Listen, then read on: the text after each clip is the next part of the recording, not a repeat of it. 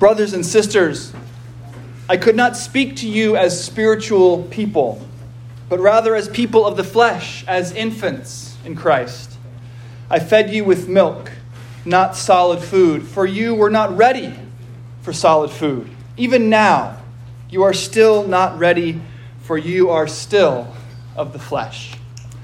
Please pray with me. Dear Father in heaven, we come before you once again asking you to be with us this morning, and we trust that you are here in our midst. I pray that my words would be your words, and all of our thoughts your thoughts. We ask all of this in Jesus Christ's holy name. Amen. Amen. I wanted to start off this morning by making a request. If I invite you into my home for dinner, or if I invite you out to lunch and I ask you what kind of food you like, don't say anything. If I ask you if you have any allergies or food hatreds, don't say, oh, we love everything. Now, partially, I don't want you to say those things because I don't actually believe that they're true. Maybe you can stomach anything, but nobody actually likes everything, do they? I certainly don't. And that's really why I don't want you to say that you'll eat anything, because then I'll feel obligated to say that I'll eat anything when you invite me over to your house. And I'll say it, but I don't really like everything. And I don't want to eat anything. What I really want to say when somebody asks me what kind of food uh, my family likes, I, I want them to just imagine that Aya has four children because in terms of food, I'm a child. Give me hamburgers and hot dogs and chicken nuggets and macaroni and cheese, and I'm happy. Pizza, I eat like an eight year old. I have to wonder then, as I read Paul's address to the Corinthian church that we have this morning from 1 Corinthians 3, how my eating habits reflect on my maturity. Probably not that well, right? Eating like a child doesn't make me seem very mature. And the Corinthians had developed some habits that weren't reflecting well on their maturity either. We read from this letter a few weeks ago, actually, if you recall, that Paul, having planted this church in Corinth, has now moved on and he is getting reports back about how things are going. And people there in the church are aligning themselves with various human leaders Paul, Apollos, even Peter, and minimizing their connection to Jesus, their actual Savior and Lord. And it's into this situation that Paul writes to them. Into this situation that Paul uses this metaphor that we read this morning about milk and solid food. You guys must be kidding, he seems like he's saying. You're arguing about this? I guess I can't treat you like grown ups, people who could handle a nice piece of steak, because you're still whining like babies, arguing about who follows who, bragging about your connections. Give me a break. But if you're anything like me, your first thought isn't about what Paul might actually be trying to say to the Corinthians. If you're anything like me, your first thought is wondering about this milk and solid food. What what exactly might he be referring to here? What part of Christian teaching, I find myself wondering, counts as milk? What part is solid food? How can I tell when I'm ready to move from one to another? Are the people around me milk drinkers? Or maybe solid food eaters? Or once you start eating solid food, is it possible to backslide into being a milk drinker? Do you ever get in trouble enough that you're forbidden solid food and now you just need milk. But I think that this investigation misses the point. Paul is using milk and solid food as signifiers, as symbols. He's using them very simply as ways to illustrate maturity and immaturity. Like, in my own example, it's not that important for you to try to figure out exactly what kinds of foods I will eat and what kinds of foods I'll push around on my plate and then claim that I'm not actually that hungry anyway. Thank you very much. Uh, what's actually important is what the fact that I'll do that says about me. which is that I'm immature. It's a diagnosis. This is what Paul is up to here. To use Paul's own example, he's chiding the people for being immature because they're getting distracted over arguments about who follows whom, forgetting the great good news that they've been given. Jesus Christ was crucified for their sins and raised for their justification, says Paul. Not me, not Paul, not Apollos. You guys are acting like babies. Everybody wanting to sit at the popular table. If you had any spiritual maturity at all, you'd realize that God's gift to you in Jesus Christ was a life changer no matter where you're sitting. No matter who your friends are, no matter who told you first. It's like the kids who fight about who gets what color cup. Have you experienced this in your house? Don't you know that it's what's in the cup that matters? The Corinthians are trying to brag about which apostle knew their name. And Paul said, Hey, you're being immature. You're acting like a baby. Jesus is the thing. They had forgotten in their zeal to be identified with the right disciple that Jesus was the thing. They needed to be reminded. They needed to believe again in the primacy and importance of Jesus Christ. And this is how Paul confronts bad behavior. Paul confronts bad behavior by stoking belief. Stop being so divided, he says, by remembering who saved you from your sins. Stop being so divided by living in the faith by which you came to believe. Maturity in the faith for Paul comes first and foremost from belief. And baptism, holy baptism, is all about this. These kids are welcomed into Christ's family today. What will spiritual maturity look like for Gus, for Emmeline? What will a lived faith look like for Kuiper and Audrey? What about for us? What about for you or for me? Let me give you my thesis statement about spiritual maturity. Here it is. Thesis. It's not do better, but believe more. It's not do better, but believe more. Remember early on in the musical Hamilton, extra points for Broadway references? Early on in the musical Hamilton, Aaron Burr suggests to the young statesman, statesman that he should talk less and listen more. It's like that. Spiritual maturity is do less, believe more. In Galatians 2:20, Paul says the equivalent. He says, "I have been crucified with Christ. It is no longer I who live, but Christ who lives in me."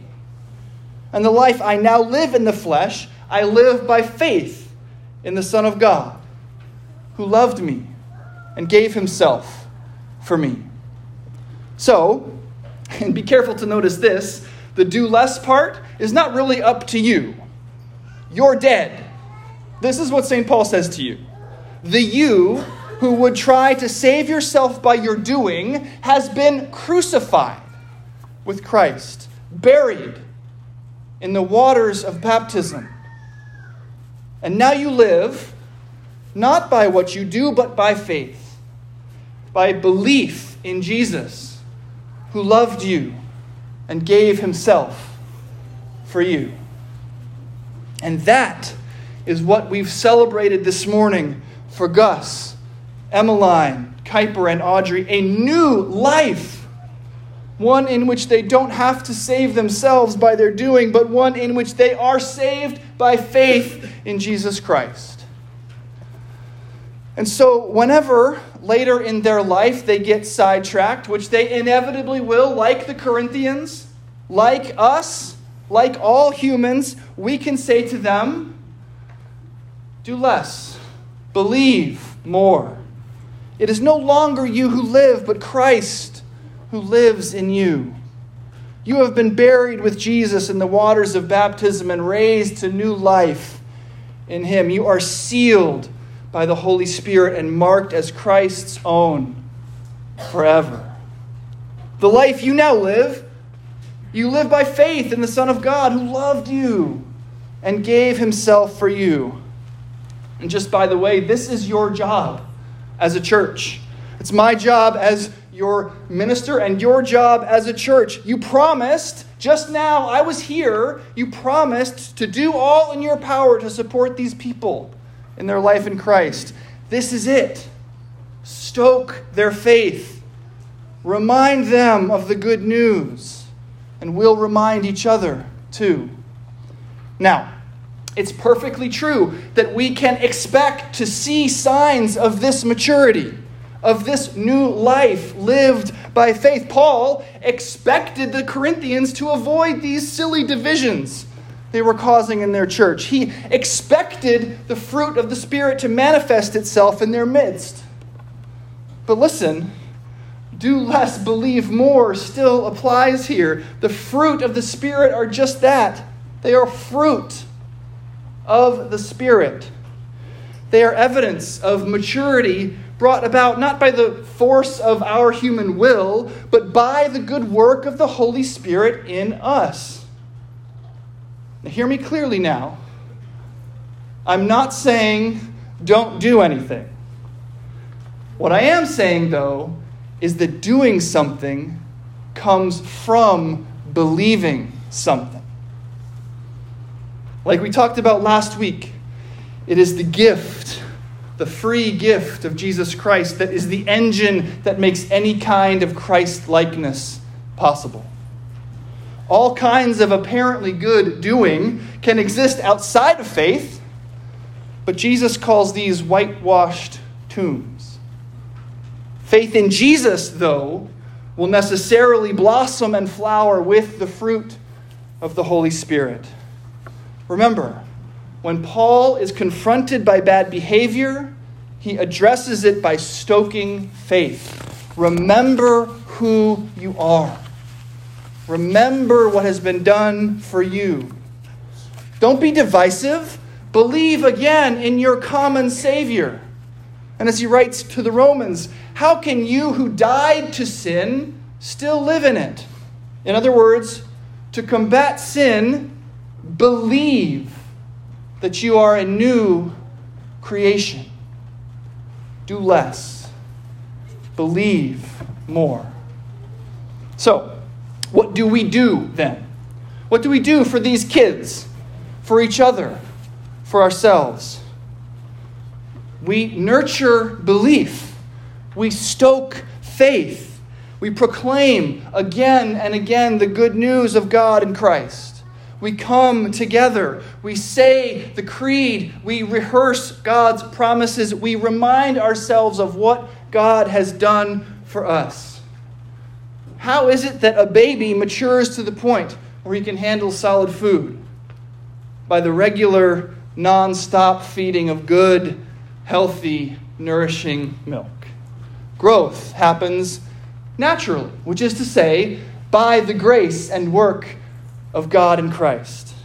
As Paul reminds the Corinthians, what then is Apollos?